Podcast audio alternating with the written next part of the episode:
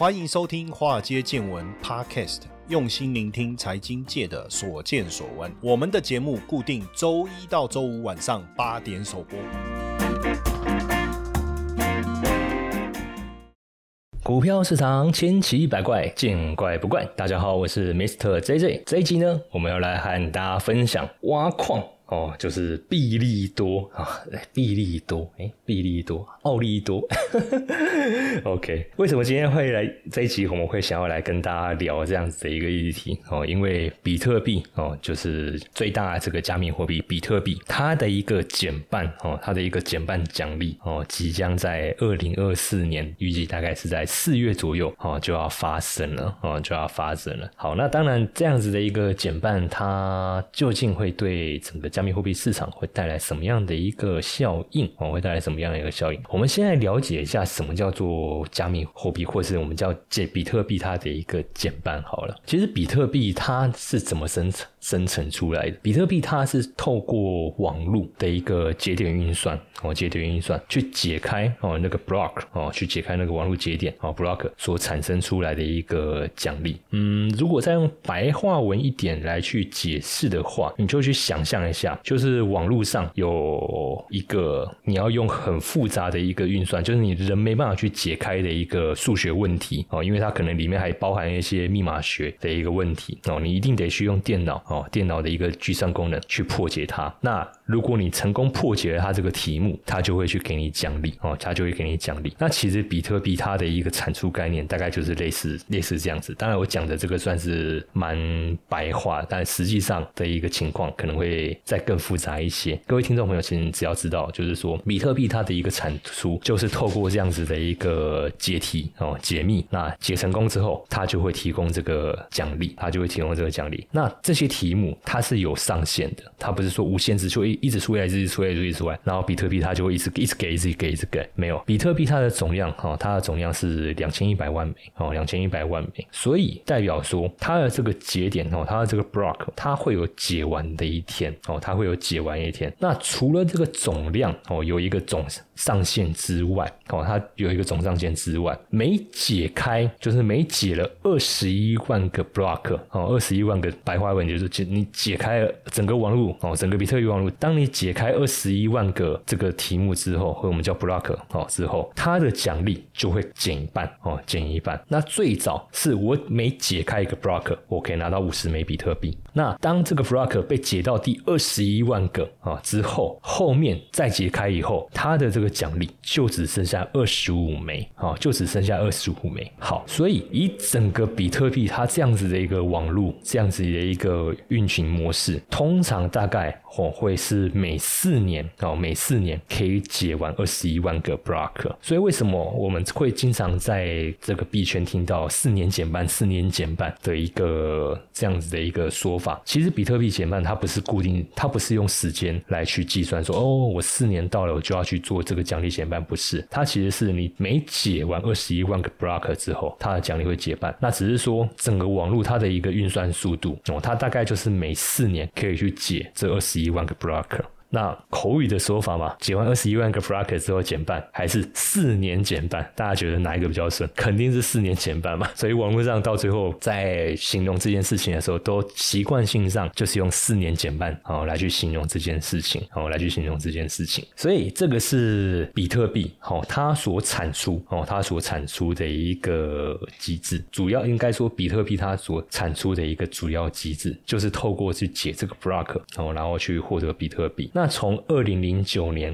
哦，二零零九年这样子下来以后，其实比特币它的一个减半已经发生了三次了哦，已经发生了三次。第一次的时候是发生在二零一二年哦，二零一二年，因为比特币是二零零九年推出了嘛，因为当初就是中本聪他在网络发表了这个白皮书嘛，大家都知道，二零零九年因为全球金融海啸，所以很多人都在掐人去传统金融它的一个公正性跟安全性哦，所以比特币也是因为这样子而孕育而生，因为大家呃有一派的人，他们就是不支持传统金融，他们觉得中央银行掌权的这种金融市场其实是有问题的哦，他们所以他们希望有一个去中心化的一个自由的金融体制哦，所以比特币这样子的一个技术也就这样孕育而生了哦。那这个当然是它的一个历史。那大概到二零一二年的时候，发生了第一次减半哦，那它的奖励就从五十枚变成了二十五枚。然后呢，第二次减半是发生在二零一六，从二十五枚的减半，二十五枚的这个比特币变成十二点五枚哦，所以每一次每次减哦，每次每次减，目前啊，整个比特币它的一个奖励大概是六点二五哦，就是目前啊，你挖哦，你去挖，然后去减那个 block 哦，你能够获得的那个奖励就是六点二五枚的这个比特币哦，比特币。可是呢，这件事情哦，这件事情预计整个币圈预计它大概会在二零二四年四月再发生哦，再发生一次减半，也就是说，大概二零二四年四月之后，你的那个比特币的产出就会从六点二五枚哦，再下降掉到剩下三点一二啊，掉到三点一二枚的这个数量哦，掉到三点一二枚的数量。所以这整个啊，这整个就是比特币它减半哦，它减半的一个。背景减半的一个背景，但为什么要去设计这样的一个机制？中本聪先生哦，我讲我讲先生，但实际上是不是有这号人物，我们无从考证了。但为什么他要去设计这样子的一个机制，那么的一个麻烦也不对，或者说他要去想要图利吗？还是怎样？为什么他要去设定这样子的一个上限，然后又要设定这样产出减半这样一个机制？其实当初他们这份白皮书公布出来之后，其实比特币。他就是希望哦，希望有别于传统的法币，因为传统法币是央行来决定它的一个数量啊，我要印就印啊，我要回收就回收，哎，央行说了算。那比特币他们呢？他们在做推出的时候，他们有一个理念，第一个当然是去中心化，第二个他就是希望透过这样子一个总量有限哦，总量有限的一个资产哦，总量有限的资产，而不要让这样子的一个金融资产哦产生一个通膨哦，无限无。上上限的一个通膨的一个状况，OK，所以他们去设定了这样子的一个总量的一个限制哦，他们去设定了这样一个总量的限制。那当然这样子的有好处哦，这样有一个好处就是说，哎，我越早取得比特币的人哦，我有可能是拿到一个成本很低的哦一个比特币哦，因为最早其实比特币出来的时候，当然是不到一块美元的哦，不到一块美元的。那当然现在整个币价。哦，已经来到三万多美元哦，来到三万多美元。那来到三万多美元之后，哦，来到三万多美元之后，当然这会随着整个它会有这样子的一个价格变化哦。其实最主要的一个原因哦，最主要原因就是因为它的一个产量是每四年会减少这样子的一个机制哦，每四年会减少这样的一个机制。而且呢，整个比特币其实哦，其实整个比特币它在呃二零二二年哦，二零二二年的时候，全市场流通的这个比特币总量哦，已经高达一千九百多万枚了哦，一千九百多万枚。那我们知道比特币总量它就是两千一百多万枚哦，两千一百多万枚。所以这代表什么意思？减半之后，比特币它所产出的一个数量是越来越少嘛，所以获得新的这个比特币哦的那个量已经少，你就很难再去用一个比过去更低的成本来取得比特币。变成说你到最后你只能在市场流通市场上，透过市场上的一个交易哦来去获得比特。币哦，来去获得比特币，所以其实比特币它每一次减半哦，它每次减半都会带来一个很明显的现象，也就是说，在减半之后哦，在减半之后，它的这个价格哦，它的一个价格都会再带来一个新的高点哦，都会再带来一个新的高点。以二零一二年来说，第一次减半发生的时候，那时候的比特币哦，那时候比特币减半之前，比特币大概五块左右哦，五块美金左右。减半之后啊，减半之后的比特币。它的一个价格来到多少？它的价格是从五块来到一千多块，啊，五块来到一千多块，等于整个币价是冲了两百多倍，哦，两百多倍。这个是二零一二年那时候减半所带来的一个。行情价格上的一个变化。那第二次减半是发生在二零一六年的七月，那二零一六年的七月，那在减半的前后，币价就比特币它的价格，它从两百五十五美元涨到大概一万九千多哦，大概一万九千多美元，它的一个涨幅哦，它的涨幅大概哦，大概也有大概将近一百倍左右。不到一百倍了哦，因为两两百多到一万九千多哦，这是第二次。然后第三次的时候就距离我们比较近了嘛，大概在二零二零年的五月份，那币价大概是从三千多冲到六万八千多哦，六万八千多，涨了大概二十倍。比特币即将迎接暴涨行情，你确定要错过这个大好机会吗？来好友搜寻小老鼠 i u 七八，输入 a i，我将在币蒙犀利这档节目里带着你在加密货币无往不利哦。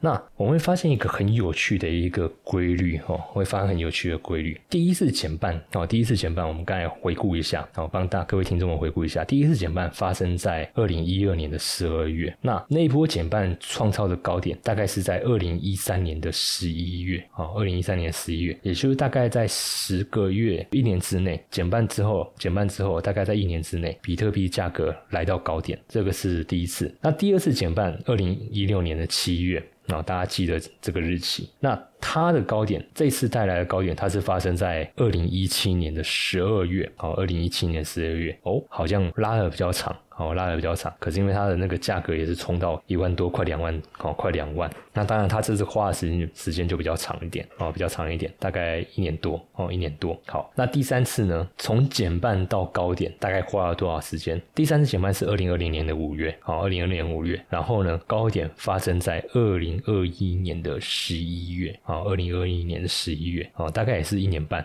哦，一年半的时间跟第二次的时候差不多哦，跟第二次的时候差不多。所以一个很有趣的现象就是说，减半发生之后，大概落在一年到一年半的这个区间，比特币的价格有机会可以看到那一波的高点哦。比特币的价格它是有机会可以看到那一波的高点。那第四次啊，第四次的减半预期二零二四年四月嘛。好，那如果我们依照过去的历史经验往后加一年半，那应该就是在二零二零二零二五年的大概也是在第四季。年底左右可以看到这一波比特币价格的一个高点，哦，可以看到比特币价格的一个高点，所以这个是比特币减半它独有的一个特性，也就是说它在减半哦，减半过后哦，减半过后大概一年多时间，它的价格哦，它的价格是有机会哦，是有机会哦达到它的高点。但是回顾刚才前面我讲的哦，就是现在正在收听 Pocket 的听众朋友，你可以倒带回去听完之后，哎，你会发现它每次往上冲的一个倍率好像都比。前一次再更少嘛，第一次大概是两百多倍哦，然后第二次大概一百多倍，啊，第三次大概剩下二十二十几倍哦，大概剩下二十几倍。那第四次应该如果依照这个逻辑的话，应该不会比二十倍更多了哦，应该不会比二十倍更多，对不对？但是一般来说，当然我们从投资的角度来看啦，哦，我们从投资的角度来看，呃，本来那种一两百倍的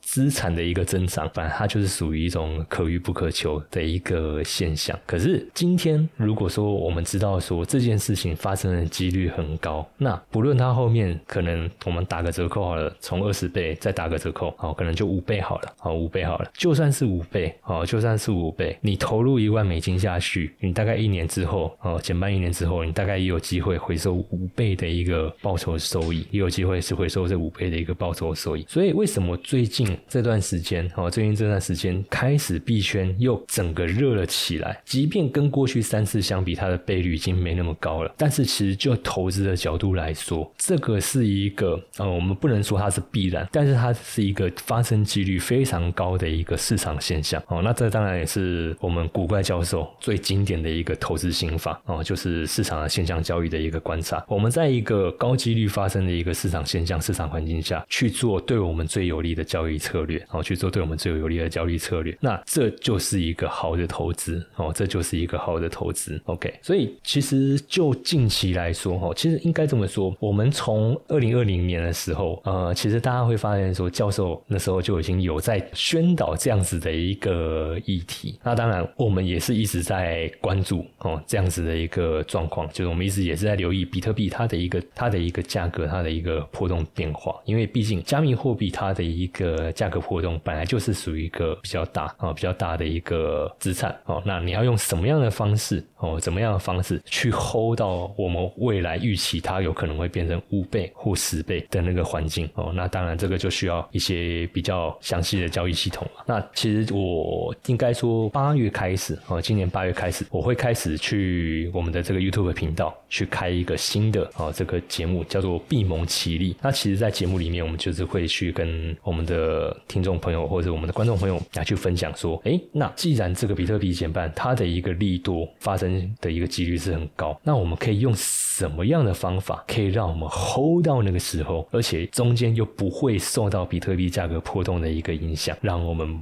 hold 不住，然后到最后是看到五倍、十倍上去以后，然后发现手中无币，不行，我们一定要想办法。哦，想办法。哦。所以，如果各位听众朋友你听到这个地方哦，你想要更深入去了解说，哎，我们怎么样哦可以让自己能够参与到比特币第四次减半这样的一个行情的话哦，那请大家哦务必要来我们的那个 YouTube 频道，然后 YouTube 频道，那怎么样去找到我的频道？你可以在我们的这个官方赖，你好友搜寻小老鼠 iu 一七八赖的那个名称就是叫 A Money 知识生活家，跟我们频道是一样的名称，那你就可以在里面看到我们六宫格有一个光头的帅哥 啊，你去点那个杯呢，或者你在讯息栏输入 AI 两个字啊，你就可以拿到我们那个频道的一个资讯。那除了那个频道之外，我每个月我这边还会去整理一份关于比特币投资他们机构法人的一些研究报报告。那我会把这些研究报告去做精华的一个整理，来分享给大家哦，来分享给大家。所以，如果你真的是呃认真的有想要去参与二零二四年，其实就明年了啦，比特币这个减半行情的话，我是真心推荐哦，大家可以来去关注、订阅，然后按赞我的节目 哦。那记得就是要持续关注我们的一个节目的一个内容哦，节目内容我会在每个礼拜二跟礼拜四晚上七点十分在 YouTube 去直播这样子的一个节目内容。OK，那为什么我会说整个币圈现在对于这样子的一个议题又开始在重新热络起来？其实应该这么说，这个议题本来就在啊，这个议题本来就在，可是因为二零二二年第四季联准会的一个升息政策打乱整个资金的一个是全市场资金的一个节奏，然后后面又产生一连串的哦一连串的一些股牌效应哦，那当然呃你说把错全部推给联准会。呃，也不太对了。但是这件事情确实是后续所爆发的那些那些事件的一个其中一个一个一个因素。对，那坦白讲了，嘿嘿，你自己身体不好哦，啊，被人家推一下就挂掉，那其实就是你自己本身的问题啊。那你如果身体练得够好，你体质够好，人家怎么撞你，你都可以在那边屹立不摇的话，那其实我觉得这其实算是一个市场的一个自然淘汰的一个机制哦，对产业的一个自然淘汰的一个机制。对我来说，应该说对我们投资人来说，这是一件好事，等于是太弱留强哦，太弱留强。那当然可能很多投资，我知道我有一些朋友他在那段时间，就是呃二零二三年第一季的时候，一些比特币的一些风暴嘛，包含 Luna 币归零啊，包含 FTS 的一个倒闭事件嘛。哦，那当然会有一些会有一些损失哦。但是如果哦，如果说你对于这个产业哦，你对于这个产业还是有还是有信心，而且你就是真的很想要去参与这样子的一个减半的话，那真的很欢迎大家哦，可以去关注我的这个 YouTube 的一个闭蒙奇力这个节目。那记得就是赖好友搜寻小老鼠 iu 一七八，然后输入 AI 就可以取得我们这个节目的一个资讯哦。那当然还是要提醒大家哦，加密货币哦，整个市场我觉得。觉得接下来它跟 AI，我不敢说是不相上下，但我觉得投资它本来就是一个资产配置的概念。我们不可能所有的资产全部都投到 AI 股或是美债嘛，因为这两个目前是最热门、最夯的一个议题，或是绿能，我们一定会有一个比例上上的一个分配。那我觉得以目前今年这样子的一个环境来说的话，其实比特币是很好作为各位当做它资产配置其中一个的一个项目。那当你担心它的波动，高，你比例可以降低没有关系，但我觉得你如果是完全没有介入，那其实是真的蛮可惜的哦。所以我也是想说，哎，真的那个时间点越来越近，我很想把这个资讯能够。尽量跟我们哦能够接触到这些，应该说有持续在发了我们的这些粉丝啦。我想要跟大家去分享这样一个讯息，所以我才八月份我要开这样子的一个节目。那也是用 YouTube 有画面，大家看了会比较有感觉哦。要不然听我这样讲，搞不好哦，因为有同学跟我说：“J J，你的声音好有磁性啊！”我都是在睡觉之前听的。我听完以后，大概有两个想法：第一个，嗯，助眠吗？应该说一个想法，大概就是助眠嘛。我怕大。大家听到听完以后哦，可能到最后就是哇，好有磁性，好有磁性，好有磁性，然后到最后就失去意识，然后结果讲了什么内容，讲了什么重点哦，可能都没有什么太多影响。但我觉得透过 YouTube 的画面，人毕竟是属于视觉型的动物啦，你有一个画面在那边，各位会比较有印象哦，各位会比较有印象。那我会在节目里面跟大家分享一些好用的工具哦，来让大家在比特币的这个投资上面可以有一个比较稳健哦稳健的一个方式哦，而不用像过去几年年这样，二零一七、二零一八这样子哦。坦白讲，二零一七、二零一八的那个投资环境跟现在比起来差太多了哦，差太多。现在我觉得也是因为 AI 的一个带动哦，所以我们有很多的一个辅助性工具，而且它不会很难哦，它不会很难上手。基本上我讲难一点，你会用网页哦，你会用网应该怎么说？你会用网络银行的话，其实那个工具你应该就可以驾轻就熟的使用了哦，因为我觉得它的难度不会比网络银行的操作还要难到哪里去。OK，这这个是我接下来会想要跟大家分享的一个内容。好，那我们今天的节目就到这边告一段落，谢谢大家。嘿，各位铁粉们，如果喜欢华尔街见闻，请大家多多按下分享键，让更多人能听到我们用心制作的节目。你们的一个小动作，是支持我们节目持续下去的原动力哦，快去分享吧。